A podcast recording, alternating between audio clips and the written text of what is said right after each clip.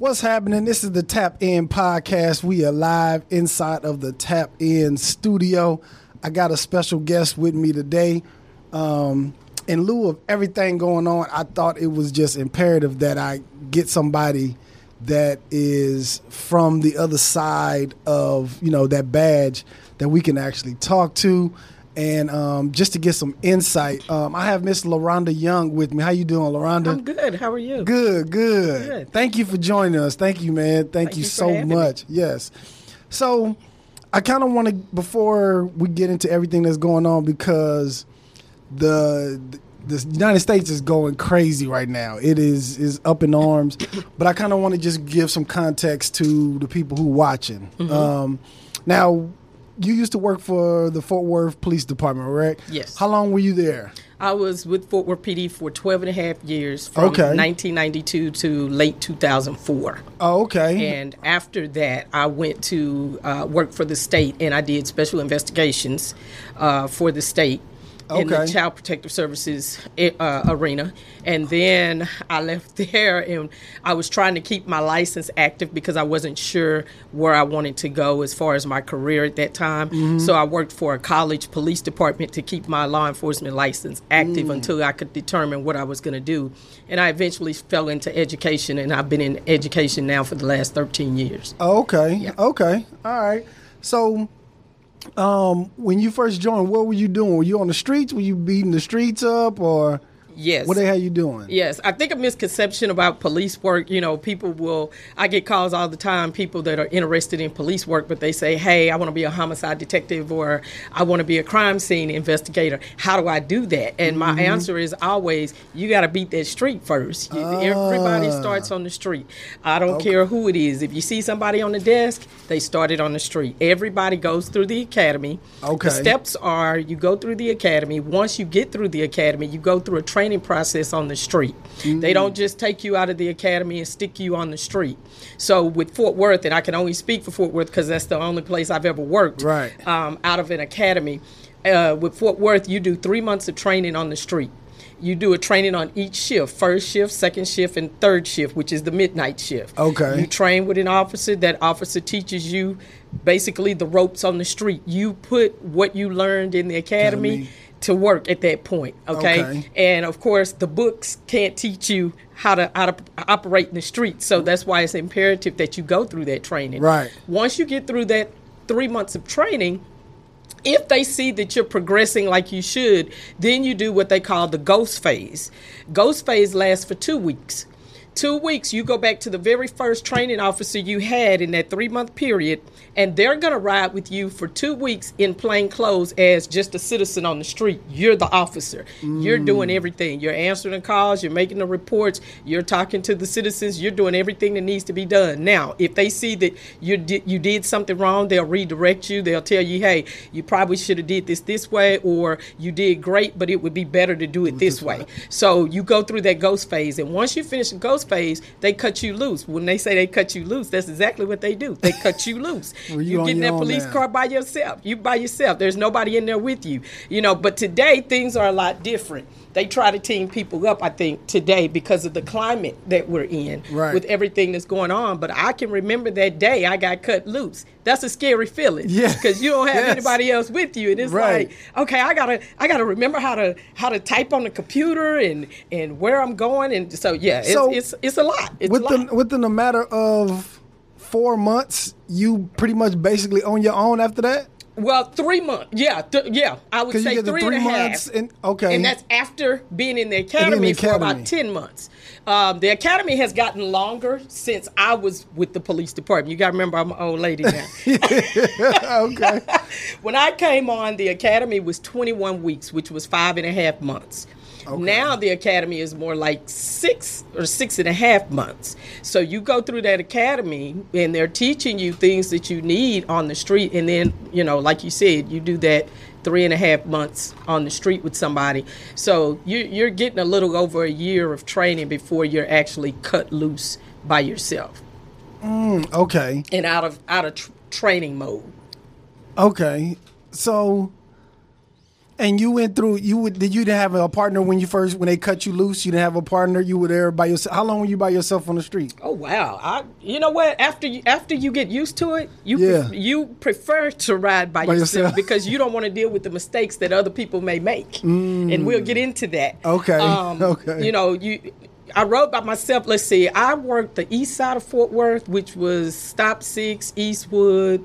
Um, what we know is the South Side, Evans and Berry. I mean Evans and and 35. That area over there. Okay. I worked that area from 93 when I got cut loose till about 99 because after that I transferred to the academy and I actually became a, a um, instructor at the academy and then I moved to the gang unit where I was then chosen um, to work with the feds and I went to what they're called what's called alcohol, tobacco, and firearms and I worked with the feds the last stint of my um, time on the department. Okay. All right. Now, as a as a as a rookie, right? Mm-hmm. And you all, and I, I'm I'm saying rookie like you only been on the streets Mm-hmm. for less than a year. That's what I would call a rookie. Is that is that is that accurate or? to be honest, a rookie is somebody who has less than five years of experience because it's going to take you five years to really get it down. Um. it takes that long to really get it down. You may be cut loose, but within the department, they still look at you as a rookie until you get get past five years. Once you get past that five, Five years, then you're pretty much seasoned. You pretty much know what you're doing. You you pretty much have because even two years into the game, you may be calling up an old head asking them, "Hey, I got this call. What do you think I should do? This is what I'm planning on doing. How do you think you, you're you're gonna have some things where you still have some questions? It Okay. takes you about five, Five years, years. to get to get comfortable and really know what you're doing. Okay.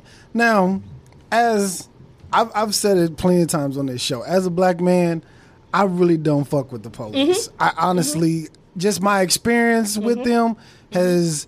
I've never had a good experience where they've come to help me. They, I've even got jumped right, like a car passed by, and I got jumped right with the police right there, and them motherfuckers just kept driving, Mm-hmm. and I I never seen them as a way of protection. I got you. for for myself. You know what I mean? Um, and so I think that's one of the reasons why I definitely wanted to bring you on here because I want I want to actually see it from somebody who's behind the badge. I want to see it from that perspective before because I've only only seen it from one side. You know what I mean? Um, have you seen any um, like corruption within within the with that looks says it all? Have you seen any corruption inside the the police force? I was gonna say, must you ask? of course, of course, And what happens? Like, I mean, of course.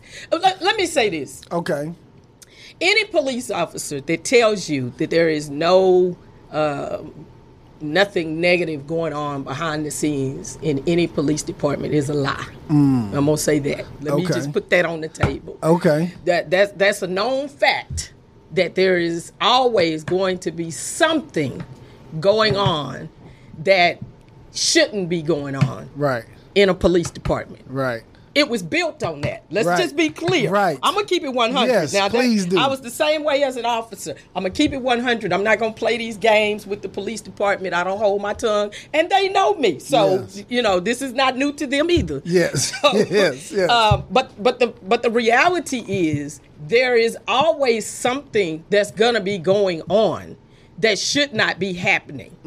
But on the flip side of that, and I can say this because I've seen it, I've lived it, and I've been one to say something about it. okay, There are people that are working in those departments that are fighting that battle on the inside. And They it's are. a tough battle to fight right, because now you're looking at being shunned. Uh, you're looking at always being picked on for some reason. By by who? By the other officers or by your Other captain? officers, supervisors, yeah, Really? because you don't fit the mold. You know, mm. so so when people say, you know, they're all bad, ain't, ain't nobody saying nothing. That's a lie, Right. Because they're saying something. But what you have to remember, there are there are things put in place, there are policies in place where you can't just come out to the public and go to the media and start talking about what's going on within the department. You can't do that. Okay. You really can't do that. Okay. Okay. Because I mean, it's just like uh, if if we were family, Right. we might have a whole lot of stuff going, Going on, in the house. But you can't come out here and put that in the street. Right, right. We handle it here. So, you know, I've had conversations with friends and told them there were days when I went to roll call and I've seen officers almost come to blows because, they don't see some- eye to eye on what somebody did on the street. You know, Mm. so it's it, they they deal with it, but they deal with it on the inside because they can't go to the media and say, "Hey, this is what's happening." That'll get you fired. Because For coming- there- coming there- out to the public? Hey, there are policies in place about certain things that you can't talk about in the public in the public eye. Now you may be able to address something and say, "Hey, we don't agree with this. Uh, this was uncalled for. This shouldn't have happened." But actually going to The the, media about what's going on on the inside of a police department or even in the military, you can't do that. Yeah. You can't do that. Because I imagine, I imagine the the police department being like either a fraternity um, or sorority or an actual corporation, a job where yeah, you may have some things that's going wrong on the inside, Mm-hmm. but you can't talk about it. But at the same time, when the public want answers, Mm-hmm. it's like nobody is saying nothing. That's because the public has to go through certain channels to get those answers. If you have to go to the chief to get the answers, the chief ain't gonna tell you what's really going on. You see what I'm saying? Yeah. If you have to go to uh, the upper echelon, you're not gonna get what's what's really on the plate because So he's gonna I give mean, us like a political right, answer, exactly, and we're looking into it, internal investigation. Exactly. But you have officers. Okay, let me give you an example. You have an officer who observed something uh, another officer did on the street that was inappropriate. Okay. What he has to do is go back to that office and file a formal complaint with, against the other officer. Okay. He files that complaint. Y'all don't know about that complaint. Right, You don't know nothing about it. right, But you see them both on the street the next day. right. But this officer over here has already filed a complaint. Now that complaint has channels it has to go through. Internal Affairs has to call in offices and speak to them. They have to call the victim and speak to them. They have to, you know, they have channels that they have to go through. But that officer who made the complaint can't complaint can't come out on the street and start telling everybody, "Hey, I filed this complaint against this officer. Don't worry about it. This is what you can't do that." But that mm. doesn't mean they're not doing something to alleviate the problem from happening the next time. It's just that it takes a long process and it takes time to get it done. And I think what what happens is people get frustrated with the process. And I get it. Yes. I get it. Yes. Because as a police officer, I went through some things and I got frustrated with the process. Can you tell us what happened? Uh, let me, let me say this. I was I was working in gang. I was assigned to the gang unit. Okay. Um, I was chosen because I was a black female. They needed a black female in this fed, fed agency unit. Okay. Okay.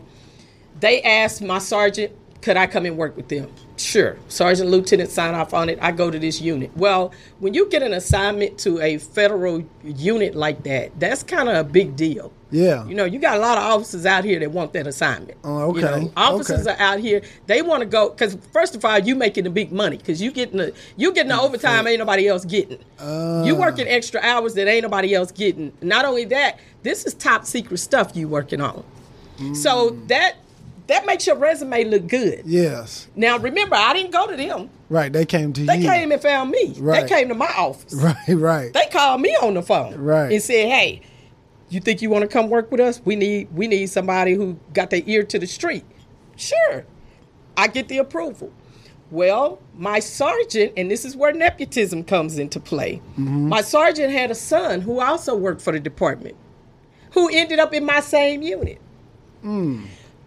But we were working different cases. Uh-huh. The case I had was the bigger case. A little bit of jealousy might have fell- might have fell in there. He he mm-hmm. wanted that case, Mm-hmm. so he started feeding his mother things that I was doing that were not true. Was the mother on the? The mother was my gang unit sergeant.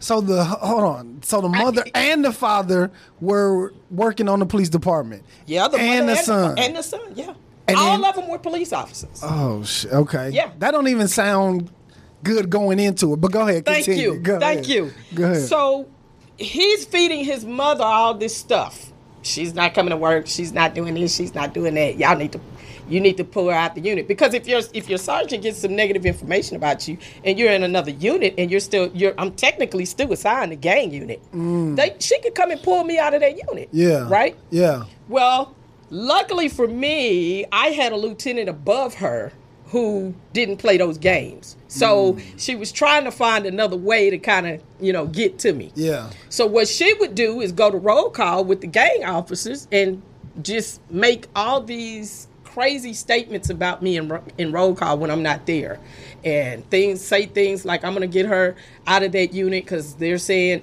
they're not saying her son, Right, They're, they're saying. saying. but everybody knows who she's talking about because Right. who else is gonna say something like that? Right. You know. Um, we want her. I want her out of that unit. When she gets back to gang unit, don't assist her if she calls for an assist. Now you put my life on the line. Right. Because if I need an assist, that's your job to come and assist me. Cause I could get killed out there. This ain't this ain't Burger King where we just flipping burgers and yeah, you ain't got to come over to the next the next stove and help me out. Right. If I'm calling for an assist, I'm probably looking at a gun or about to look at a gun or you know a Yeah. knife or something. My life is on the line out Right, here. right. So couple of my buddies in gang unit called me and said, "Hey, this is what she said in roll call. This is what she trying to do. I'm just letting you know. Watch your back. Blah blah blah blah blah." I'm dealing with a lot of stuff personally at the same time. Now let me let me is, is this a black woman or is this a white woman or is this a Hispanic woman or this Hispanic family? She had a Hispanic last name, but I think she was white. I'm not sure. Okay. Okay. I, am not sure. so you dealing with racism inside of the police department. of course. Okay. Of course. Okay. So, long story short, I decided because of other things I was dealing with, because I had already been saying once my assignment was over in ATF, I was going to leave the department anyway. The Mm. guys that I worked with, because I was the only female in that unit in ATF. Okay. So, the guys I was working with, they already knew I had plans to leave when that assignment was over. We just didn't tell anybody. Mm. I went on vacation. And on vacation, I decided, you know what? We already did what we needed to do. Let me just go ahead and turn my resignation in. I go to the office to turn in my resignation, and she berates me in the office in front of everybody in the office, saying, Well, you weren't doing this, you weren't going to work, you were saying you were at work, but you weren't at work, and all this kind of stuff. So I told her, I said, Well, if that's the case, I picked up the phone, called the sergeant that was working over there. I'm sure he could verify that for you. Because it was a lot. Right. She didn't want to make the call. Right. So I told her, I said, well, the only person that could have gave you information like that is your son. Mm-hmm. Now get this. Her son had been fired for lying on the department before. A man died in his custody. He was fired for lying in that case. He ended up getting his job back. See, that's that, and that's the part that I guess really frustrates the public because I'm sure the family that that that that from that person who died is like, how the fuck this nigga get his job back when I'm I, my family member is gone, Right. And it's like, how how is how does that happen? Right. How how does and that's what that's I guess that's what the public want answers about. How does somebody kill somebody, right? Even even at McDonald's, if you serve the wrong meal too many times, they gonna fire you. You're not gonna be able to come back. Right. So what I'm telling you is, between the nepotism and the relationships that people have within those departments, they are able to bypass things that somebody like me can't bypass. You see what I'm mm. saying? Because had that mm-hmm. been me, Yeah. I'd have been gone. Right. So, you know, we had a conversation right there. I mean, she's the one that brought it up in front of everybody. So, of course, you know, I went there. Yeah. You're listening to your son, and he got fired for lying. We can't even put him on the stand when we go to court on this case because he's already been proven to be a liar. Yeah. That hurt her little feelings. Well, my feelings were hurt because you Hmm. Berated me in front of everybody. Right. You know, and then when we when we exchange words, now the other sergeant comes over and threatens to arrest me. I'm the police. I ain't my resignation. I just turned it in. I still got a badge and a gun. I'm, I'm I still work here. Right. So he threatens to he threatens to arrest me. Now, how you think that make me feel? Now, I done put my life on the line for the mm. last 12 and a half years. Right. And you going to tell me you're going to arrest me because I won't leave the office because you don't like what I'm saying? So, of course, because I got the knowledge, I know Mm-hmm. exactly what they know. And we all got guns. So, if you're going to pull a gun, well, I guess we all pulling guns. Right. Let's just be clear about it. Right. So, he, he, he did something that they do on the street all the time. They try to threaten you with you going to jail. Right. Well, that ain't working for me because I got the knowledge. Right. You see what I'm saying? Right. So I told him, I said, well, okay, well, you- I tell you what, you go ahead and call the lieutenant. I'm gonna sit in this chair and wait for him. And when you get the charge that you gonna arrest me on, please let me know. Because we all know the penal code. So I mm-hmm. sit in the chair. Now he's frustrated. She's mm-hmm. frustrated because it ain't nothing they can do. Right. I got you now. So I said that to say this. When we know what they know, mm-hmm. they can't feed us no bull crap. Right. You can't arrest me just because you feel like it. Right. You see what I'm saying? Right. But when we go out here and act a fool and we ain't got no knowledge and we can't protect ourselves with this right here, yeah.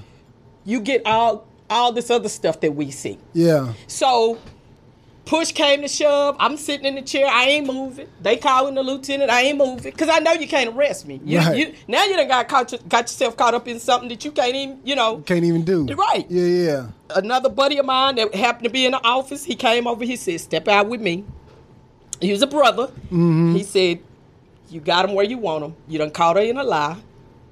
They can't arrest you. We all know that. Mm-hmm. Just leave the office before they make it something that it's not." When I get in the car, my lieutenant calls and says, "What's going on?" They said you throwing furniture, you did this, you did that. Now I haven't done any of that. Right. So I tell my, my I, I called him LT. I said, LT, I ain't done none of that. I said, they lying. Go to his house. He invites me to his home. Mm-hmm. So this, I'm telling you that to let you know there are good officers in there. Yeah, Okay. yeah, He invites me to his home. His wife is also an officer at the time. They sit down and talk to me, and he's like, "That's that's bull." Because first of all, she shouldn't approach you like she did. She can't berate you in the office in front of everybody. If she had a problem with you, she should have, you know, talked to you in private. Right. And let's handle it in a professional way. This, that, and the other. Do you know that man held my resignation for five weeks and wouldn't let me quit because they didn't want me to leave? Because when you got good officers, you don't want them to go nowhere because they expose the bad ones. So, but for me at the time, because of what I was dealing with in my personal life, I needed to leave right then. I had a sister battling cancer. Oh, okay. And so I needed to leave right then. And they didn't know that. They Yeah. thought I was leaving because I was upset with, you know, what had on. Happened. yeah, yeah. So, uh, but anyway, that's that's kind of what happened. And then after I left, I get a call from Internal Affairs. One of my buddies, a good officer, calls me from Internal Affairs and says, "Hey." They put a three day suspension in your file. Well, first of all, they can't give you a suspension without you signing it. I said, Well, I never signed a suspension. He said, I know. That's why I'm calling you because you got a signature on there. It's your name. So, what does that mean? They committed fraud yes. to put a suspension in my file. Yeah. Now, if they're doing that to me Right. Uh, and I work there, Right. what you think they gonna do to the brother on the street that doesn't know the law and doesn't know? So I had to get an attorney, go to the chief, make him get that out of my file because the chief didn't know it was there. The, the sergeant and a deputy chief who were friends got together and did that while the chief was out of town. We exposed it to the chief. The chief took it out my file, but he never disciplined them. See, and that's what that's what I don't understand. And like, that's what we're dealing with in these de- police departments. So when people say, why don't the good officers speak up? They are speaking up, but you see the red tape that I just had to deal with? Yeah. That's what they're dealing with. And so it takes so much and and and it wears on them because they're doing it right. but it's not it's a process and they may fight that battle for years before something really comes of the complaint or whatever it is that they made and so while they're fighting that now they fighting their own sisters and brothers on this side saying Right. you are uncle tom or you this or you that because you ain't so they in the middle like What do I do? what do I do? Because I know I'm doing the right thing, Right. but because they don't see it over here, you know, I'm a Uncle Tom. Right. That's why I say us as black people, we got to be careful about how we treat our black officers because you don't know what they're going through in that department. Yeah. You don't know the stress that they're dealing with in that department. Right. They dealing with some heavy stuff. You know, if they go complain on somebody, Man, can you imagine going to roll call after you make a formal complaint and everybody else is against the complaint that you made and you still got to work with them on the street? Now, they may not say like she did, don't Right. assist them. Right. However, They probably You ain't never gonna, know. Yeah, they probably You- you see what I'm saying? Right. Yeah. so that's kind of what they're dealing with. You see, so you see, it's a lot tougher than what it looked like. It is, and and and and, and what what that makes me is more sympathetic to the black officers. Exactly. But as a as a citizen, sometimes I see black officers doing the most too. harm to the people on the streets. Oh, yeah. So it, it's kind of hard to really be sympathetic. Yeah. But from from what your story you telling, I'm like, damn, Yeah. I understand a little bit. I I do understand, and it's it's it's it's confusing for the public as well. And let me say this: there, you, you, you're right. There are black officers out there that don't need to be out there either. So Mm-hmm. don't. I, I'm not. You know, and it's to be honest. I don't want to get into black and white thing, but right now that's where we are. Yeah. We have to deal with that. Yeah. And when I first got on that department, and it man, I got story after story. My first training officer was a brother. Hmm. That first month, when I tell you that man dogged me so bad, I'm talking about cuss me out in front of citizens, talk crazy to me, uh, uh, drive off and leave me somewhere because I didn't fill out the worksheet right, and then come back 15 minutes later to pick me up, leave me out there by myself, just all kind of stuff. Now, at the time, I'm a 23 year old kid because I'm right out of college. Yeah. You know, I'm thinking maybe this is just the hazing that you go through as a rookie. You Yeah. know, so I ain't, you know, really taking it personal, but I'm like, this dude is tripping. Right. You know. But the the longer I rode with him, the more abusive his language became. Cussing me mm. out and all that. Now, anybody that knows me, back then I was a little hothead. And being a police officer actually pulled that in for me. It really mm. did. Okay. It taught me how to control my anger. Okay. So I took a lot of what he did to me because I felt like, okay, maybe this is just part of the job. Maybe this is just the hazing that goes on. Yeah. But when I was in my last two weeks in my ghost phase, and he got upset because I forgot to put something on the worksheet. He cussed me out. I'll never forget this. We were in the poly area. He tells me, the poly area in Fort Worth, he tells me, take him to Poly High School. We're going to fix this worksheet. Okay, cool. We fixed the worksheet. He cussing me out. It's raining. I mean, pouring down rain. He cussed me out and called me out my name, and that's where I draw the line. Right. I said, hold on. You need Right. to watch your mouth. Yeah. He said, oh, you talking to me? You just a rookie. You can't talk to me like that. Do you understand I can get you fired? I said, I understand very clearly, but that ain't my name. You need to call me by my name. Don't Yeah. call me out of my name. Yeah. So we go back and forth. He tells me, get out the car. I ain't getting out the car. I'm in the driver's seat. Right. right. said, I'm not getting out the car. If you don't like being in here with me, get your ass out the car. now that's when it went left. Yeah. Oh, you talking to me like that? I'll get you fired. Now this a brother. Yeah. I'll get you fired. You don't know, blah blah blah blah blah. We go, he tells me take him back to the office. That's I said that's cool. Cause I ain't getting out in this rain. Right. You know how sisters are about their hair in the rain. Anyway. yeah. You know, and at the time, I, I wasn't wearing this short cut. I had, you know, I wasn't getting out in no rain. Right. I don't care who said it. You know, right. so we get to the office. I and I and at that time, I'm probably like 125 pounds soaking wet. I take my little skinny behind out the car, march up them stairs, go to the sergeant's office, take my gun belt off, lay it on the table, and said, "I quit if I got to ride with him anymore." Because you because what he did was he grabbed me by the collar of my shirt. Mm. And that's when I said, no, we're not doing it because you don't touch me. Don't put your hands on me. Yeah. That- I wasn't going to tolerate. The sergeants were like, and it was two white sergeants. They were like, hold on, wait just a minute. Now, we were working in an area called Weed and Seed at the time. And I don't know if you ever heard of what Weed and Seed was. Uh-uh. Weed and Seed was an initiative that they put in high crime areas to get rid of the drugs and a lot of the high crime.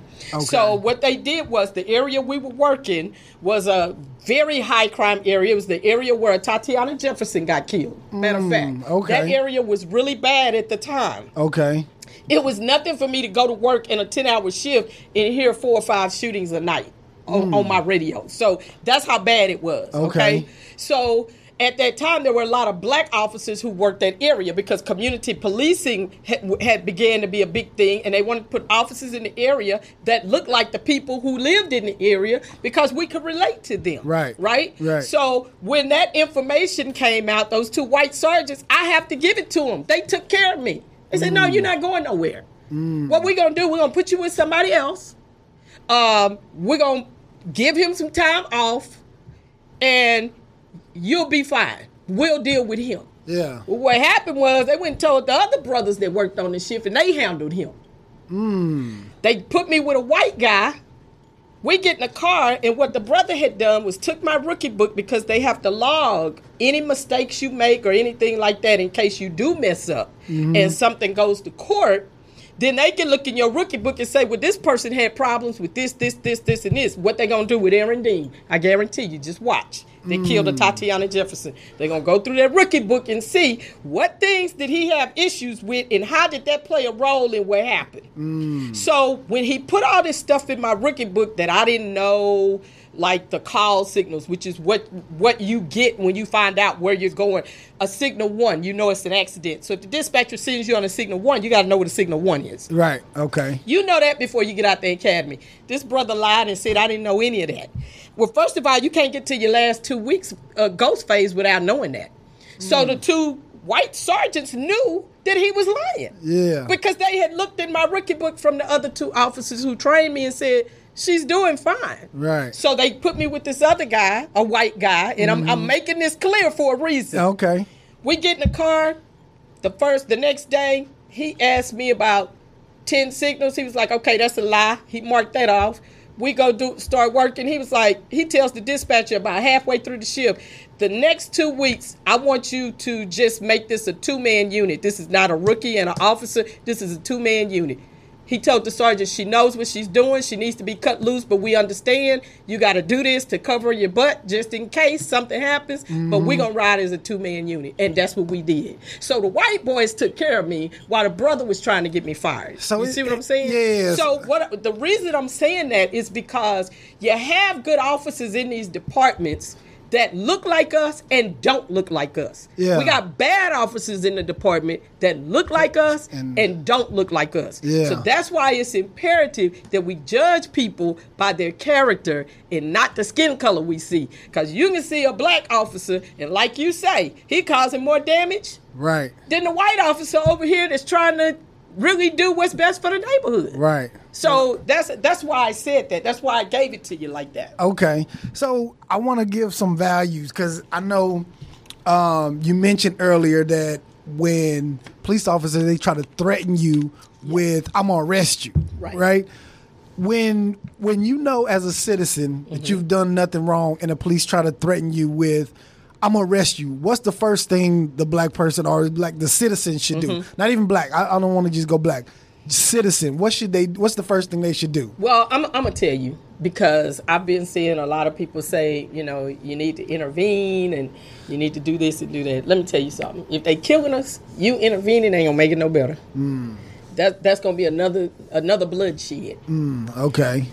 my thing is if you find yourself in a situation like that comply go to jail because you're alive Okay. and i know people could probably saying well i don't need to go i don't want to go to jail for something i didn't do none of us do but i'd rather have you alive in jail. so we can fight it in court Yeah. than dead and we don't have you to tell your side of the story Yeah. you see what i'm saying Yeah.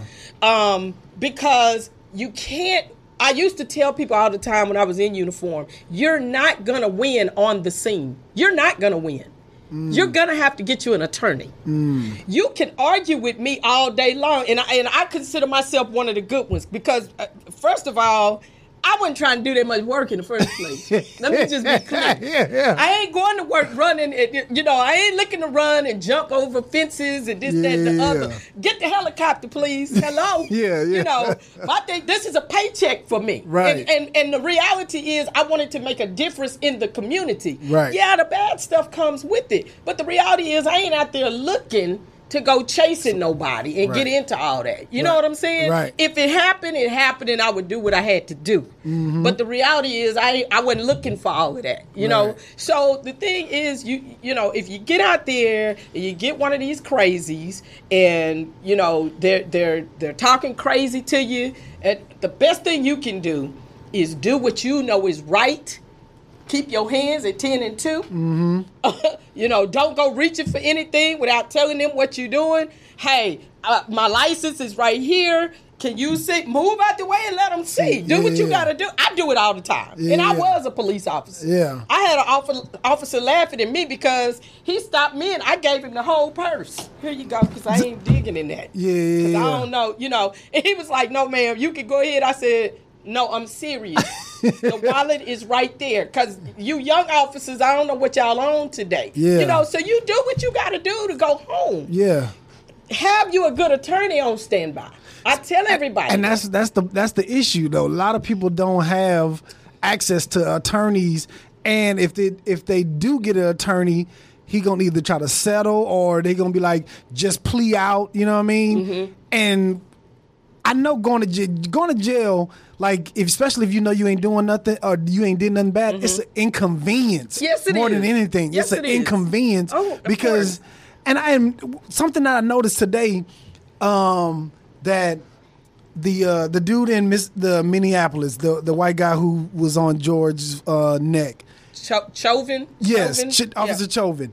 He went to jail on Friday, and he already got a ridiculous. and he already got a bond and everything. And I believe he's out. That's just my opinion. I don't know if he is. It hasn't been reported, but I believe he's already made bonding out. Because I know the, the times that I've been to jail on a Friday, I didn't get to see the judge until Monday. Well, So- this is this is another thing that people have to understand. When police officers are arrested, Mm-hmm. first of all, most of the time they're going to do what they call a walkthrough. Okay. Mm, okay, Second, when they're in there, they're not going to put them in general population because they're going to kill them in there. Right. That's number one. right, right, and being a former police officer, if I got arrested for something that I didn't do, because you know I've seen police officers get arrested for DWI or whatever, whatever, I wouldn't want to be in general population because I'm gonna have to.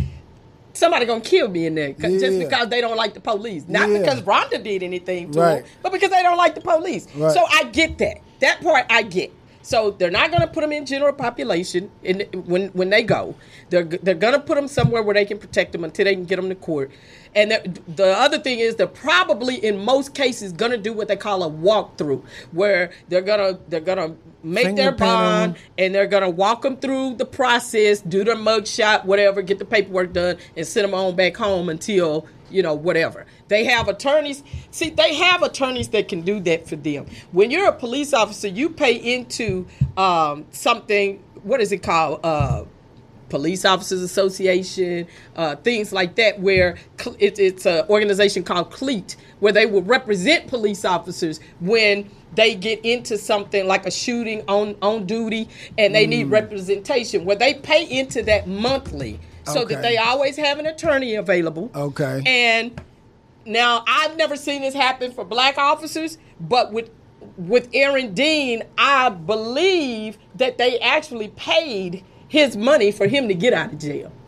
the the the CLEAT uh, Yes. organization. It, it may not have been CLEAT, but there was a police Oh. officers organization that paid. Yes. wow, wow, So wow. that's that's that's kind of how that works until they go to court. And so, you know, I I don't know. I don't know if he's in jail. I think it took way too long to arrest him. I think when the chief and I, I hold the the chief of the department responsible for this. Mm-hmm. I think when he terminated him, he should have arrested him right there on the spot. Yeah. Same thing with the other three officers. When they terminated them, they should have arrested them on the spot. Right. They do it with citizens all the time. You arrest on the spot. Right. And if the charge is too high, you drop it. If it's too low, you raise it. Do the same thing with your officers. He killed a man on TV. I mean, we watched it. right. So I don't understand why the chief didn't arrest him the moment that he terminated him. Right. I don't understand. And and oh man. It's- Well, I do, but you know. Yeah, yeah, You know yeah, yeah, yeah. And it's so much. So let me ask you this: Do you think the solution is hiring more black officers or having less black officers. What what do you think the solution is to that police reform? Well, I think in police reform, let me say a couple of things. I think they need to go back to real um, community policing. I think they've gotten away from a lot of the community. Where you got to live in that area. No, you don't have. you Oh, don't even have to live there, but you have to. You they get more involved. For an example, in East Fort Worth, there was an apartment complex called Weber Garden, and it's um, a lot of the everybody, most of the people that live there are low income, right? And then you have the projects. They started an, an initiative back then called Kids Code Blue, where I would go to Weber Garden and do something with those kids weekly, like maybe two, three times a week, so that they could learn more about police officers. They wouldn't be scared of police officers. I bring other officers in, and they do little things with the kids, crafts. Uh, Yeah. take them to the movies, just do little things with the kids, Yeah, just to you know. And those kids felt like they could come to me if something was happening. Right. They see me driving down the street, they could flag me down and say, "Hey, blah blah blah blah blah," and I can handle it for them. You build a relationship. I tell people all the time, being a good cop is nothing more than having good social skills. Yeah. Social skills is what makes you a good officer because think about all the bad officers you encountered. They didn't know how to talk to you. Right. They had a bad attitude. Right. They were cocky. You know, so social skills, being able to relate to people Yes. and treating people like human beings is what makes a good officer. Simple as that. It ain't hard. Right. I mean, you know, but if you think you're above them and your sole job is to enforce, you're gonna have some problems. Yes, we have to enforce, but that's not our sole. Res- that's not our sole responsibility. Right. Our so our responsibility is to bring the community together and become a part of that community, and we become a part because I team up with you to drive out the crime that we don't want there. Right. You see what As I'm a saying? citizen, As a yeah, ci- yeah. yeah. So so social skills is it. Do you guys have to take um some kind of like a psychology test every so often, or do they test you guys like that? I don't know what Or they do they do- now, but when I um, came on the department, and it's still a part of the hiring process, you have to go through a psychological evaluation. Okay. You go through that. That's just at the beginning. Yes. They- in they the, don't in the do it- hiring process. They don't do it periodically. They didn't when I was there. We did not have periodic, you know, psychological evaluations unless you were involved in something. Then they would probably send you to the psychologist and have you evaluated at that time if you were involved in something. They do provide. Um, they did provide um, if you were involved in something that was very uh, tragic. You know that you saw. Uh, counseling for you and, and that type of thing. But I'm gonna tell you something. A lot of officers don't take advantage of that because you know it's unspoken, but it's almost like you weak. Yeah, if you can't handle it. you know what I'm saying? yeah. So you you you know a lot of these young officers were just going through the motions and dealing with a lot of this stuff on their own. Now today I know they're more open with it, but I don't know how open it is now. How often they Yeah. take advantage of that? Do do, you, do they offer you guys, uh, or did they back then? Did they Mm-hmm. offer like every six months you had to take a training, or you have to pass a certain, um, be retrained or something like that? Do Oh they? yeah, the, the training is consistent throughout your career. You have to have so many hours, and I don't remember what the hours are, are of training every every year or every other year. When it comes to your firearm, you have to what they call qualify with your firearm annually, yearly. Um, back then, I don't know what it is today. I don't know if they do it every six months or if it's just once a year. But you had to shoot like you know, if the qualifying for the state was only seventy percent uh, Fort Worth would say, you know, when, when we transitioned from uh, revolvers to automatics, you had to qualify with an 85% on the range.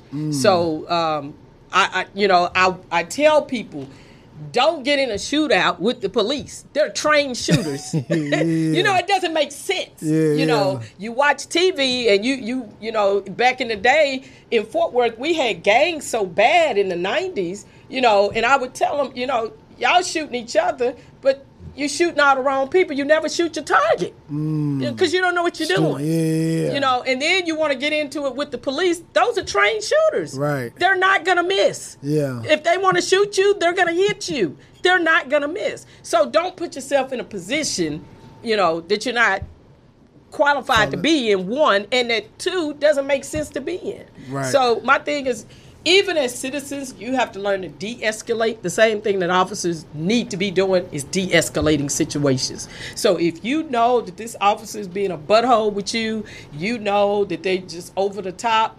My advice to you is to do everything in that moment that you need to do to stay alive. You know, again, you may be inconvenienced and go to jail, but I would rather have you alive and let's fight it in court and win it and make all the all the complaints that we need to make, call internal affairs, do what we got to do, then for something to happen, and because if you get into a scuffle with them, you ain't gonna win that. Yeah. And then at that point, you're the problem.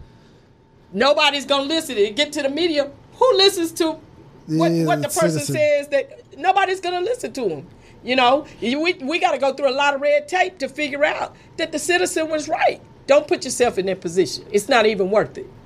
Yeah, it's it's like I hate I hate that that because I I know my my attitude right is mm-hmm. if I'm doing something wrong then all right you got me all right Yeah. you catch me all right you got me but if I know in my heart that I'm not doing nothing wrong Yeah. and I feel like I'm being picked on Yeah. I know my attitude is like, why are you fucking with me, man? yeah. Like, what, what, why, what's wrong? Like, why, why are you fucking with me? Yeah, And then I when you get start, when you started getting aggressive with me, Yep. then my attitude is going, going to turn up even more. Yep. Cause you being, you fucking with me because I ain't doing nothing, and you trying to be aggressive, like, Mm-hmm. and you trying to, you, now you testing my manhood, Mhm. and that that part, and I, I read on something today, and this is when I knew for a fact. I always sus- suspected it when I was a kid, Mm-hmm. But this is when I knew for a fact that some that the officers wasn't good in in L.A. Um, it was in 2013. The dude, are you familiar with Christopher Dorner? Um, that name sounds familiar. So he more info. Okay, so he worked on the police department um, in the, the LAPD. He was um, disciplined or punished or, or was fired or something. Um, he got disciplined for I, I can't I can't remember exactly the story, but he went on like a week killing spree of all the the higher ups, police Okay. chiefs. He killed like a daughter. He killed like a um, he killed uh, some one of the chiefs' a son. He went on for like a week, and he he um, ended up running into the the the mountains up there in L.A. And they like barricaded him. He had a shootout with them. He was ex police officer, so he did get, he did kill a couple of them. But they end up burning down um, the some cabin that he vacated himself in or um, put himself in, and they he shot himself in the head. But it was like he left a, a manifesto saying that th- I, this I'm doing all this just to clear my name because I did no wrongdoing and blah blah blah whatever his story was, and I was like, yeah, you know, it's some corrupt motherfuckers in the police department because the, one of their own turned on them and end up killing a bunch of people, and it was like a whole for a whole week. And at the time, I was I read about this last night. At the time, I was thinking. I remember feeling like safe at that moment. I remember feeling like comfortable in the city where I knew the police. It felt like they was getting, um, they was getting, uh, they was getting haunted. Not, not haunted. Yeah, hunted is the word I want to look for because one of their own that is equipped with with guns. He know how to shoot, and I think he sent something to. Um, I read he sent something to Anderson Cooper, and it was a um, it was like a little quarter or something, and it said one MOA. I don't know what that meant, but it said, but it, the uh, the explanation was that he shot this quarter at 100 yards or something like that and it was a bullet in there so it was telling him i'm trained Yes. to fucking shoot so if y'all come after me just Yes. know and i was just like damn them motherfuckers is corrupt as fuck Yeah, if mean- one of their own turn on them like that I mean, I I'm not surprised when I hear stuff like that. I mean, I don't I I didn't see corruption like that in Fort Worth, Mm-hmm. but you had the stuff that I discussed earlier. Yeah. You know, you had that and they still have it because I know officers that are there now that have dealt with some things. I mean, there's just a lot. I know officers who have retired and dealt with some things. So I mean, I'm not surprised when I hear that amount of corruption in a police department because it's possible. Mm-hmm. Yeah. You know, I, I mean, just based on what I've experienced and what I've seen, I know it's possible. Yeah. You know, and if you don't have um, anybody that's willing to, to speak up, it's going to be, you know, it'll get to that level. Yeah. And, and unfortunately, LA is known for some major corruption. Yes. You know, so yeah. Yes. So let's let's dive into this. What do you think is going to happen with these? uh Because it, it's three. It, this shit is so like just every single day. It's hard even for me to keep up. Right. Yeah. So the officer who killed Breonna Taylor in Louisville. Right. The officer who killed George Floyd in Minneapolis and even Aaron Dean that's here locally, what is going to happen? Because here's my thing. Yes, if you're a police officer, you're a human being at the end of the day, right? You work just a job, you're going to make mistakes, right?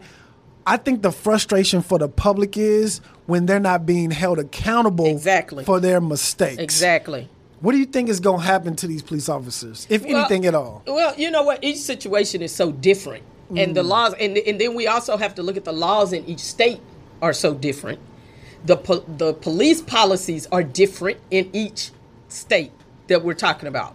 So I think when citizens look at these and they group them, they have to be careful with grouping all those situations because you're dealing with different laws with different states. So, you're and with and- and different I guess- po- police departments and policies. So, my, my question is, I'm sorry, I didn't want to cut you Uh-huh, off, but ahead. I want to know what is the policy for killing somebody on the job? Like, where, what is? Well, see, that depends. It depends on what department you're on because every department is different. Every department has different policies. Every state has different laws. Fort Worth has what they call a general orders that their officers have to follow, right? Mm-hmm.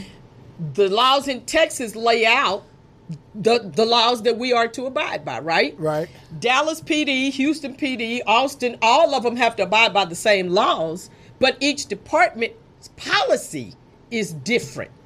Let me give you an example. Please do. Fort Worth may say we don't do um, car chases in the rain. Dallas may say you can do a car chase in the rain. Officer in Fort Worth does a car chase in the rain, knowing that that's not policy, and kills somebody in a wreck. Mm-hmm. Not only are they going to be disciplined because they did not follow policy, but they also killed somebody. So now they got a problem over here. Dallas can do chases in the rain. That officer accidentally has an accident and kills somebody. Well, they're going to look at was the officer at fault? Could the officer have avoided it? So you got all these things they're going to look at before they determine if this officer should be should go to trial or whatever for this accident that happened. You see what I'm saying? Yeah. So policy and laws in different states, it it, it makes it a real sticky situation there because you're looking at things differently. Because when you look at when you look at the Breonna Taylor thing, that young lady was at home Right. minding her own business, and they got the wrong house. Right. They done went in on, on on a warrant at the wrong house that they shouldn't have even been there on. So just based on that, I I can speculate that these officers in that department is going gonna see some some major things come down because of that. Okay. I could be wrong because I don't know all their policies and you know that type of thing. Yeah. And I don't know all the facts of that case Okay. um, with the gentleman, Mr. George Floyd. Mm-hmm. That that uh, knee hold that he did on Yeah. him, I don't even think that was that was something that they are allowed to do. Yeah. So there you go. He was fired because he he used a hold on somebody that's not even approved. You can't do that. So y'all, y'all have certain, or police departments have certain policies and certain things where where where they can grapple you or pull you to the ground that you can only do. You have to. It, it's called a use of force continuum. Is what it's called. Okay. Okay. And in that continuum, it tells you when you can use what they call open hand control. That means I can use open hand control. I can use my hands to to manipulate the situation if I have to. Say you walk up on me and you push me in my chest. At that time, I can use open hand control. I can grab you by your wrist and do a twist or whatever it is that I ain't gonna give y'all my secrets Yeah. that I know how to do Yeah. and, and get you to comply and under control. Okay. Okay. Um, the, the continuum will go up. Now, if you pull out a weapon, or if you you know you being a man and me being a female, and you come at me with your fist, I ain't trying to take that punch. I might just mace you, Right. or I may go up and tase you. You know, I can't pull a gun on a fist though. So, So it- sometimes you might have to take that punch Yeah. because I can't shoot you, and that's where officers mess up. Yeah. they don't want to lose the fight. They're scared to lose the fight, and they'll shoot somebody. Right.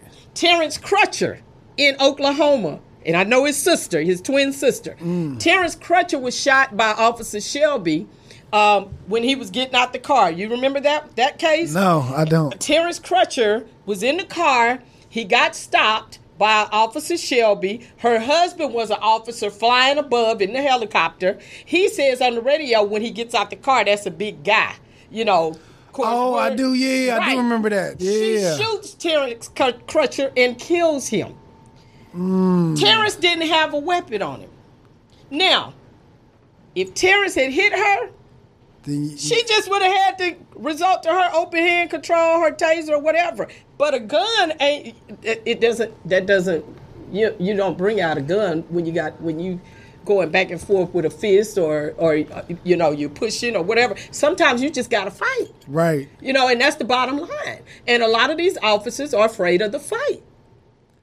You ain't gonna win I, them all. I thought that's all they did in the academy, or majority was hand to hand combat. You do do a lot of that. We did boxing. I mean, because you got to remember, some of these people ain't never been hit in their life. Right. Some of these people, I remember when I was in the academy, and it was so funny. There was a young lady in, in my academy class. She had never, she had never been hit before, so she didn't even know what it felt like.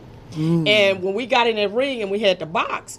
And she took that first hit that knocked the wind out of her. She She, thought she was gonna die. you know, if you've never experienced that, it will scare you. So Yeah. they put them through that to desensitize them to it and for them to be able to handle themselves until help comes when they're on the street. Because you may get into a fight and you got to do what you got to do to hold on until your assist gets there. But that doesn't justify killing somebody. Right. and that's where they mess up. They get so scared in my opinion my humble opinion, mm-hmm. but I, I'm experienced, so I think I can speak on it. Uh-huh. I believe they get scared and they result to shooting somebody when the, all they should have done was just just stayed in the fight and wait for your assist to come. I mean, if that person and you don't, and let me say this, let me clarify something. You don't want to get into a fist fight or a fight out there because that gives the person that's that you're fighting with access to your weapon. Mm. And you don't want them to pull your weapon and use it Shit on you, you. right. So you want to always create that distance, okay? But if you punch me and I create distance, I can't now pull my gun and shoot you. The distance has been created. Do you, does that make sense? It makes perfect sense. So, uh, but I think a lot of a lot of these young officers are not good at evaluating situations in the moment like that, and that's where I think the problem comes in at because they're missing that in the academy. They can't. I think that was the problem with Aaron Dean. Aaron Dean couldn't evaluate the situation properly, and that's how he got himself in that position. I, I- I mean, I hear you. I want and I want to give them the benefit of the doubt, but a Well, lot. no, of, uh, we're not gonna do that. yeah, yeah, but but I, because I see them use that restraint on other people where they. Yeah, we're not gonna give them the benefit. of the Yeah. I, but I, I see because I know they know how to Right. de-escalate a situation, use the hand or whatever whatever But let's the just term call is. it what it is. Like I said, Officer Shelby Shelby's husband said in that It's a big helicopter. guy. That's a big. That's a big guy. Yeah, yeah. They are afraid of black people. Many Right. of them. I'm not saying all of them because I try to stay away from blanket statements. Yeah, yeah, yeah. But many of them see the black man as a threat. Right. And so that fear, they operate out of fear. Yeah. Rather than, and I always say it, if you are scared, this ain't that ain't the job for you. Right. I, there, you will get in situations where you will get scared, but you still have to be able to compose yourself and analyze that situation properly so that you don't make mistakes because when you make mistakes in that job, somebody loses their life, and it could be them. You know, officers will lose their lives if they make a mistake. So it's very crucial that they are held responsible for the mistakes they make because mm. when you hold them responsible, you are saving lives. Right. If that makes sense. Yeah. Yeah. Yeah, and if if if I you're right. And if they if they can if they can if they can de-escalate a situation or use because I know mace I know mace works. I used it on people before. So I know this shit works. And anybody who um, is coming at you or trying to be aggressive, if you use that mace,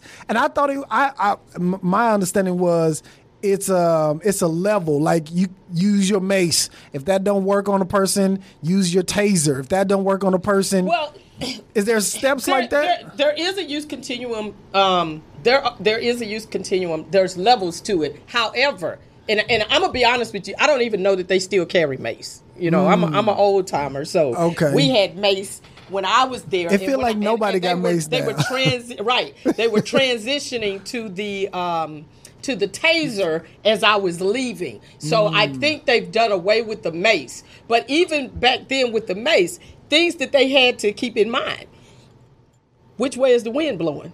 Because if I mace you and the wind is blowing this Towards way, me. guess what? I just mace myself. Now you got me. Yeah. So I can't mace you because the wind is blowing a certain way. You see what I'm saying? Yeah. So there's a whole lot that goes into it that citizens don't know that they have to and the problem is a lot of them can't analyze under pressure is what is what I think it is. I think it's a lack of training and the fact that they cannot analyze situations in a short period of time and under Quickly. stress. Yeah. Yeah. Yeah. So they should be, there should be some kind of training for that. There should be some kind of training where you have to make because I haven't seen a uh, I think it was like on 2020 where they had a virtual machine Oh, yeah. where Yeah, they had officers had to go in Yeah. like where you have to make a split decision going into a house. Right. And this is the training so people won't get killed Right. in real life situations Mm-hmm. and I, I don't feel I feel like I feel like putting people under a stressful situation for too long is where the mistakes happen. Where you have to, because it's a job for it's a it's, it's it's a job. You go in there eight to ten hours a day, mm-hmm. and then you go and you go off. You take vacation, do whatever. So when you under a stressful job like that, like I don't know, you know, how long y'all get vacation, but for at least eleven months out of the year, you under that same kind of stress. That's when I feel like where the mistakes are made. Well, you know, they they work long hours. You know, a lot of officers are working 12, 14 hours, hour days. That's a long. That's a long time. Mm. It is. You know, and you know, They should work like the fire department do. 24, No, no, no. Where I- 24 on, 48 off. yes. No, you can't do a 24 hour shift in police work. No. It's not go. Oh no. no. So how? Because the fire department they understand something that I guess police officers gotta, don't. but you got to remember the fire department, they're at work, but they're not working the whole time. Police officers are working the whole time. Remember, the fire department, they at the station sleep, watching TV, Waiting on the- hanging yeah, out, okay. they doing whatever. And when they get a call, they go out. they go, the police officer is ri- driving around all the whole shift. You ain't, you don't get to sit down and watch TV. And So maybe out. they should do maybe they should do a, a something like where they work ten or twelve, and then they they still on the clock, but they at the office and somebody else where they have somebody else rotating in where they working a ten to twelve, and you have like a a split shift between you and this person, so that way they will be they can have a lo- little day a couple of days off in between. So yeah, you're not going there every single day, ten hours, twelve hours every single day. Well, but now you get some some days broken up in between. I think they've tried to address that in some departments, and I can speak for Fort Worth because I know people that are still there, Mm-hmm. and I think a lot of them are working four, four out, four days, ten hours, and then they're off for three days to give them a longer break. Yes, Uh, And the, and your off days are consecutive. right, right. They have to be consecutive. Consecutive, yes. So that's what they've done. However, even with that being there, what we have to remember is they don't have the manpower to always, you know, so when special things come up like these riots and Mm. stuff like that, they got to come in on their day off. And they got to work, or they got to stay over. You know, they they have a ten hour shift. They may have to work a fourteen hour shift. And they may have to come back in the next day. When we had the tornado, um, I think it was in 2000 in Fort Worth, where it tore up all the West Seven. I remember working 14 hour days. I remember getting getting off. I was there when the tornado happened. I was at work and was supposed to get off at 10, and I remember not getting off till 6 o'clock in the morning and having to be back at work. They got to give you at least four hours, having to be back at work at 2.30. Goodness gracious. So you have to. You, I mean, they don't. If they have, they don't have the manpower. So they have to do what they have to do. And in today's time, ain't nobody applying to be no police officer. especially, especially not now. Especially not now. So, and I always say, and I, and I want to say this because people need to understand this. Right now, in the climate we're living in, the the black police officer that's the good cop has the hardest job in America right now Mm. because they're dealing with the mess that the bad officers are doing. right. they're dealing with now th- they're also dealing with the fact that their community sees them as a traitor Right. and they trying to work this thing out they trying to do what's right and they trying to you know let the community know i'm here with you. Right. but the community is saying if you was with me you'd be mm-hmm. doing this or you'd be saying this. And they're, they're not they don't understand that they are saying something. Right. you just don't see it and i can't just come out on the news and say blah blah blah blah blah. So i think the the black officer right now the good one has the hardest job in America right now. And I sympathize with them and I empathize with them because I've been in that place. On the flip side, I empathize and, and sympathize with the, the black community as a whole because I'm a black woman. Right. I don't have children, but I have a nephew that's 24 years old. And it scares me Yeah. when he's out because I know he's hanging out with his boys, he's doing what he does. Right. But you know, he's a college graduate, he's a good kid, and that would just kill me. Right. If something happened to him, so I'm I'm I'm anxious Yeah. at the same time. Yeah. You know, I have brothers. You know, I'm anxious when I know my brothers are out. I mean, and, and my family will tell you, my PTSD sometimes is over the top because I'll be calling my brothers and be like, dude, it's 11 o'clock. Why you out? Yeah. It's dark. Go Yeah, home. yeah, you know. Yes. So I mean, but because of everything that I've seen and being on the other side, it it it, it scares me to experience that after I've given 17 years of my life to law enforcement. Mm-hmm. I don't ever want to experience it. And that scares me that one day I may experience it because of what's going on right now. Yeah. So as as the as a citizen, how do we how do we cipher between the good and the bad ones, or we just have to run into them? You know what? Because the good ones we want to champion, right? Right. We want to champion the Right. good ones, Right. But it's so many bad ones, or maybe not even so many. I ain't even gonna say it's so many bad ones. The bad ones stick out more Oh, yeah. than the Oh, good yeah. ones. So how do we cipher between the good and the bad ones? Well, I'm, I'm going to say this, and, and I'm going to use the analogy of what we do with with white people, being a black woman. Mm-hmm. Don't judge me based on the bad black people you know. Judge me based on my character Got you. How the way the relationship that you have with me or you know the contact that you've had with me. Judge me based on my character not what you see On TV, on TV or out here. Right. and that's the only thing I can say. When you come in contact with one and you know you're doing what you're supposed to do judge them based on how they're responding to you. You know when somebody but let me say this because and and look look let me fix my headphones and say this. go ahead, go ahead. because as a police officer because of the climate we live in and people have had so many bad experiences with police officers a lot of times people judge all police based on the bad experiences that they've had you know like you said you've never had a good experience so when you come in contact with one you know you may be like oh lord here we go you know mm-hmm. there's nothing wrong with having that thought. My thing is don't act on it. Continue to carry yourself if if this person is just the nicest individual you've ever met. And I'm gonna tell you why. Because I used to I would make a traffic stop and it would never fail. Before I could even get out the car. The F you stopped me for? Blah blah blah blah blah. Well now you got me on another level. Yeah, yeah, You, yeah. you see what I'm saying? Yeah. I ain't even said nothing yet. Yeah. I'm still walking up to the car. Yeah. But because of the the experiences they've had, they're throwing attitude at me, and they don't even know me. They Yeah. just see the uniform. You see what I'm saying? Mm-hmm. And so I, I would always have to fight that battle before I could even deal with because a lot of times, like I said, I wasn't trying to do much of nothing anyway. Yeah, yeah. So most of the time, if I stopped the car, I'm gonna tell you why. Most of the times, why I stopped the car because I wasn't a traffic traffic person. Mm-hmm. A lot of people they have their niches in traffic. That wasn't my thing, right?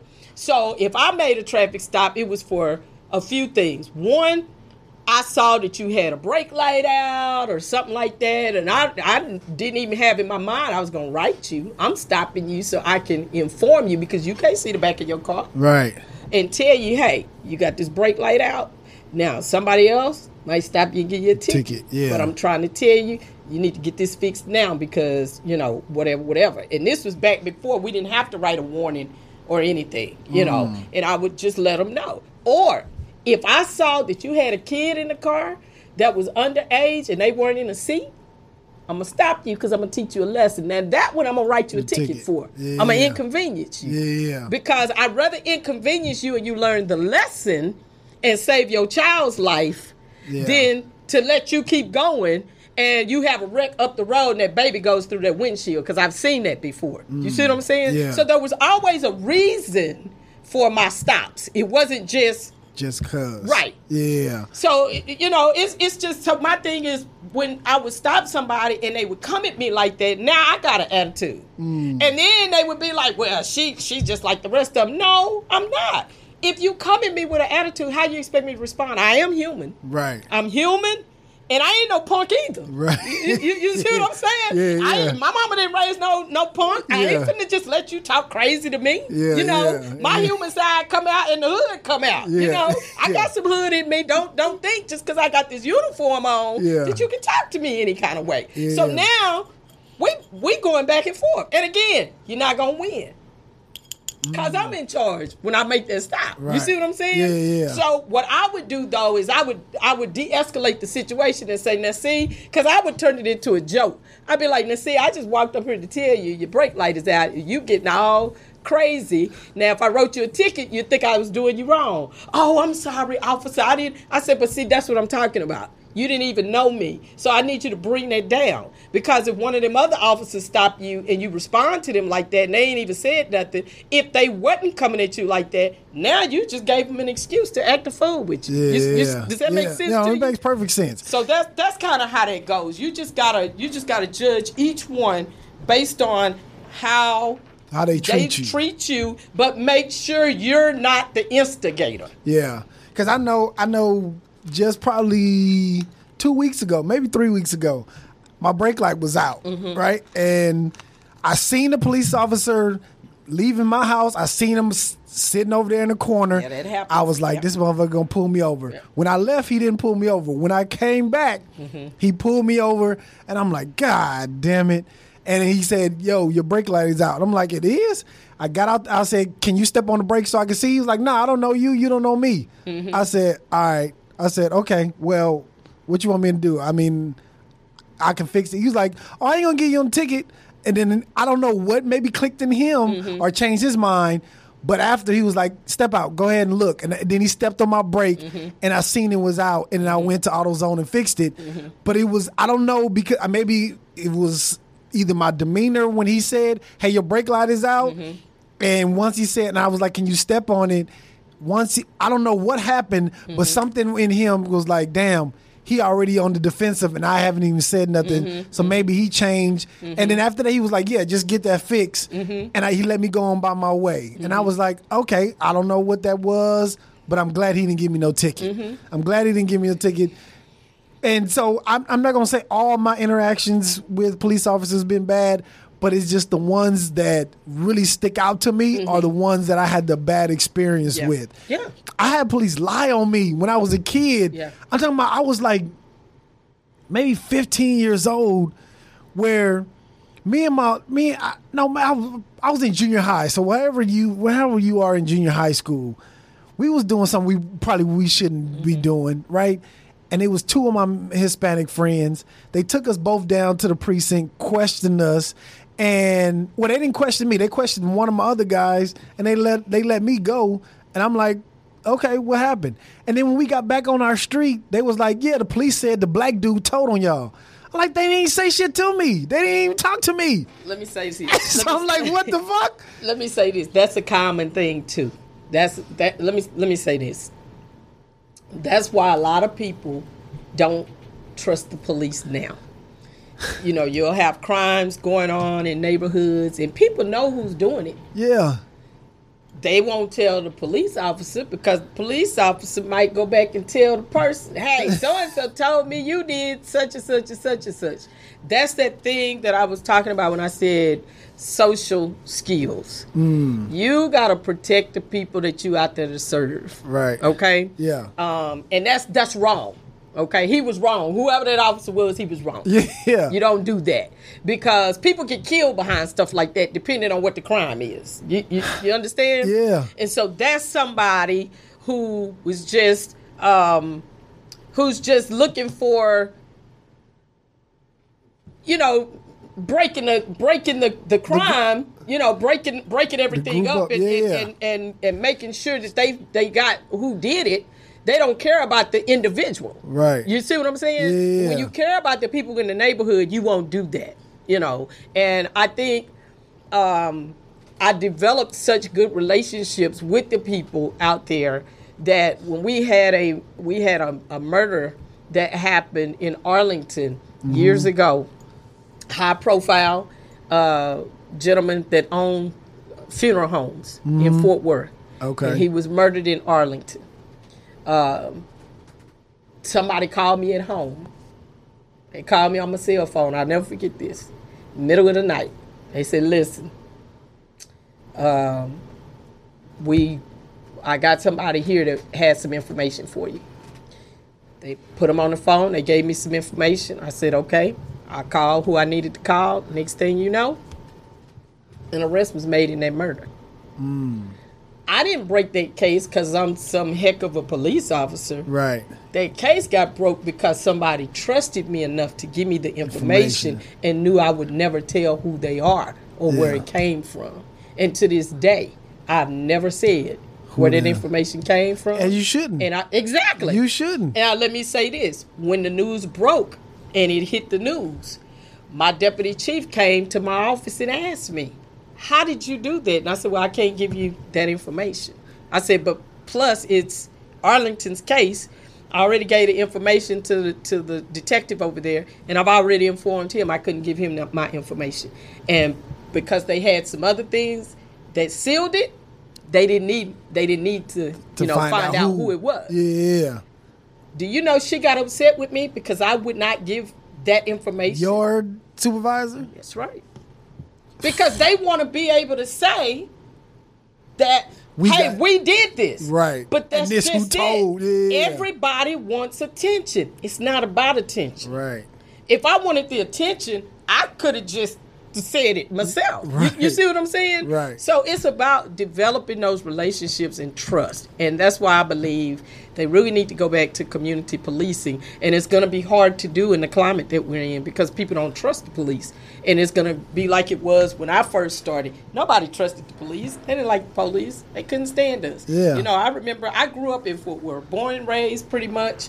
Went to high school there, went to TCU, you know, and as soon as I became a cop, there were people that quit talking to me. she ain't one of us no more. We can't trust her. Yeah, You know. yeah, yeah. So it took years for me to develop that rapport and for people to understand this is just a job for me. I ain't out here looking for what y'all, you know, doing. Right. You was selling dope before I got in the police department. I already know that. Right, right. I ain't looking. I ain't looking to come and get you. Right. You, you see what I'm saying? Yeah. I don't want to know nothing about your business. Right. But on the flip side, please understand, I ain't looking to to, to get you caught up. Right. You know, I don't want to know nothing. You ain't got to tell me nothing. But at the same time, you ain't got to you ain't got to run from me either. Right. Because I'm not the one that's out here looking for stuff. Now, I would always make it plain. You do what you do. I do what I do. I know what you do. You know what, What I, I do. do. Mm-hmm. Now, if our paths cross and I'm doing my job, I'm gonna do my job. Right. Don't expect me to put my job on the line to save your behind. Right. That's not gonna happen. Right. But at the same time, I'm gonna look out for you Oh, on your way to jail. I ain't gonna let nobody hurt you. I ain't gonna let nobody do nothing to you. But at the same time, I ain't finna give up my bread and butter for you You- because right. you could have chose something else to do. Right. So it was a level of respect. Right. And once we got that respect going and they understood, look, she ain't out here to get me, but at the same time, she's just doing her job. Right. Once we got that going, I never had any problems. I see, I see why now they wanted to keep you on the force. I see, I do, I do, because I respect that. I, I respect that. Like, as long as I know, I just got to keep it away from her. That's don't it. don't let our paths cross. right. I'm good. Like I, Look, I know. we be in the same club. We used to be in the same club, same nightclub. Look, yeah, they in the same club that me and some of my police friends in. We all know what they do. and they know what we do. We all cool. I Yeah. ain't looking for nothing. right. You do what you do, I do what I do. But now, when I go to work, if your name come across that desk and you got a warrant, I don't got- look for nothing from me Right. because this is my job. Right. And you put yourself in that position. So we had to understand it. It was simple as that. I can tell you, I went to roll call in the gang unit one day.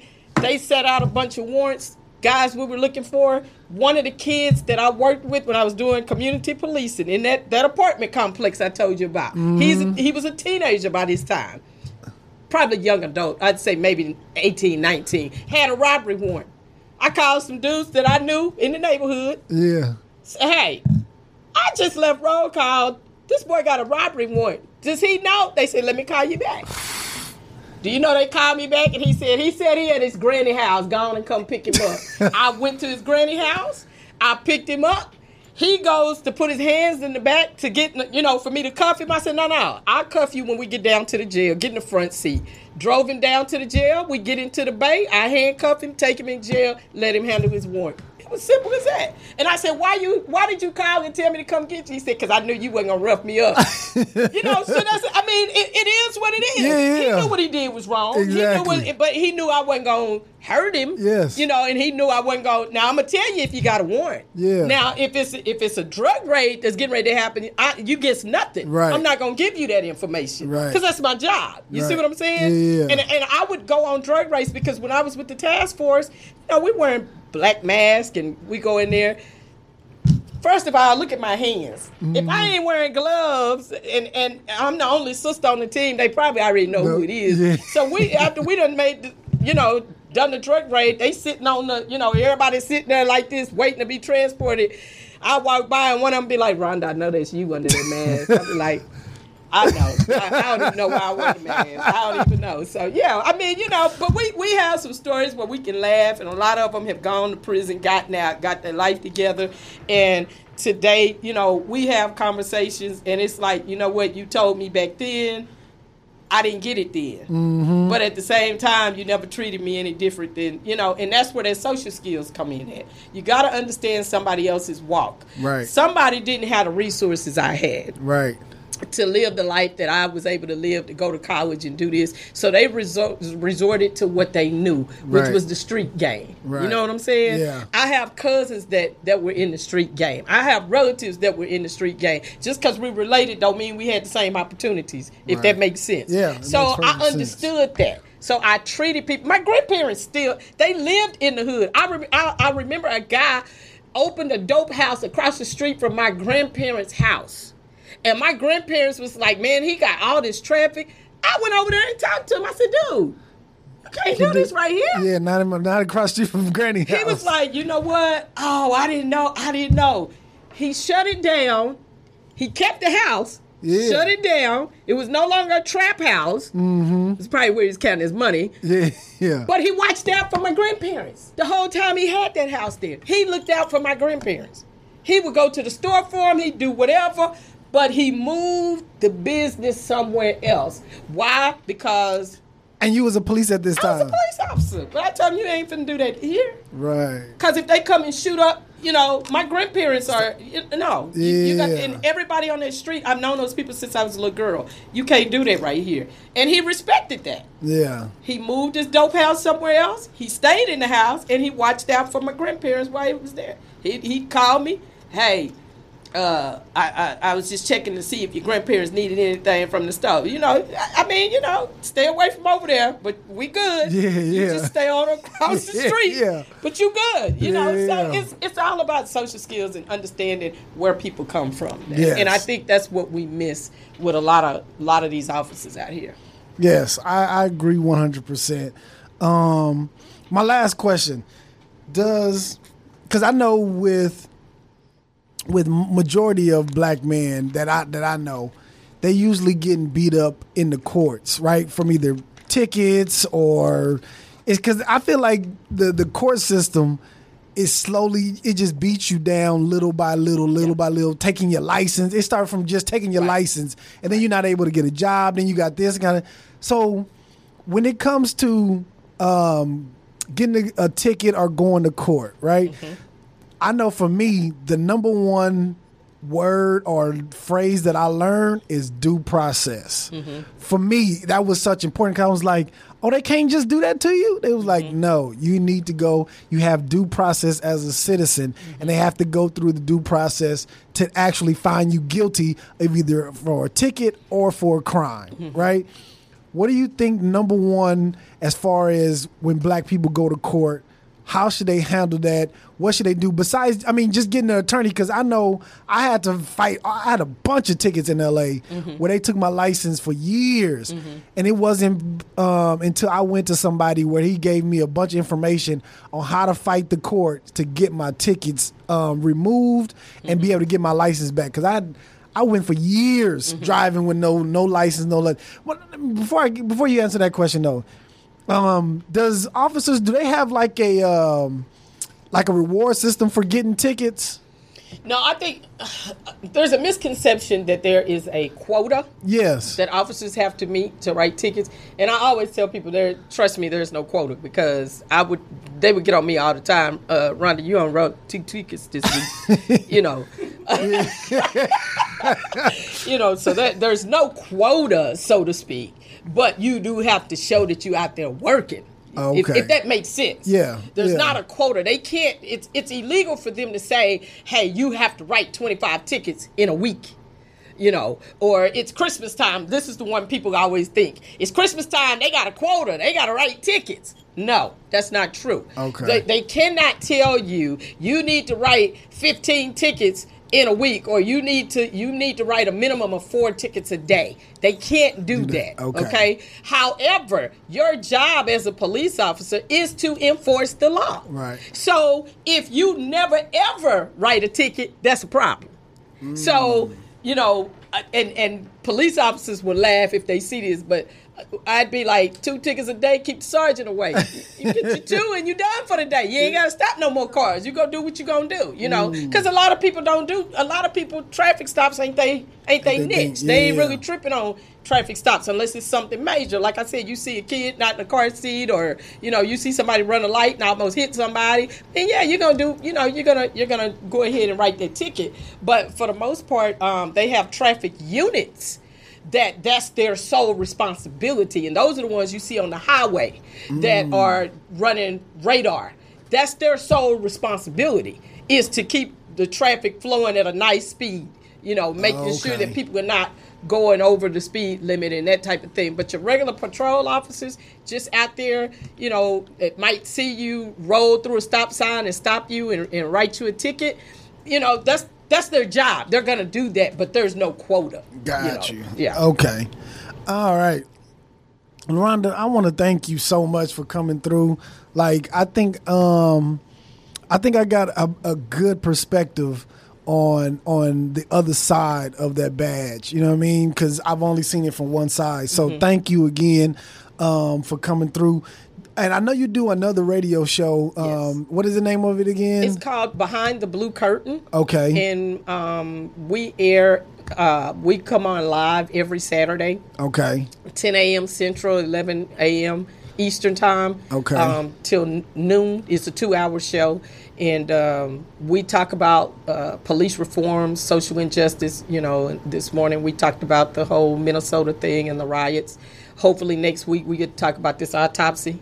Uh, the results from this autopsy Mm. From and some George. Floyd's, right? Yes Okay. um, uh, that that is the only show in the country where you have three former police officers who look like us and giving you a perspective from us, from three black police officers. So Okay. um, there are other co-hosts on the show, but uh, Mr. Stan Mason, who was a who is a retired 25 year uh, veteran officer out of Waco, Texas, is the one who developed that show a couple of years before he retired. Okay. And then he recruited um, Mr. Joseph J. Mosley, the second out of Chicago, who is a 32 year retired Chicago homicide detective.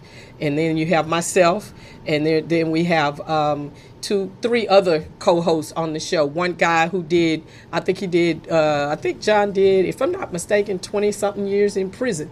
And so he talks, he talks about the the aspect of, you know, uh, being in, incarcerated and making the transition when you come out. So we have a pretty diverse uh, group on Okay. that show, and so we try to hit everything from the different angles so everybody can understand. You know, you it, it's rare that you see former police officers and somebody who served time in prison come together and do a show. And I think that's what makes our show so unique. Okay, behind the blue curtain, y'all. Yes. Make sure y'all tune in. Uh, again, Rhonda, thank you so much Thank for you for coming having through. me. I appreciate it. Anytime we get uh, some kind of police thing, I want to have you back. Sure. Um, it's it's another guy um, that I that I have on quite a bit named Austin. Mm-hmm. Okay. That's real insightful. He's uh he's one of those guys on the on the ground. Mm-hmm.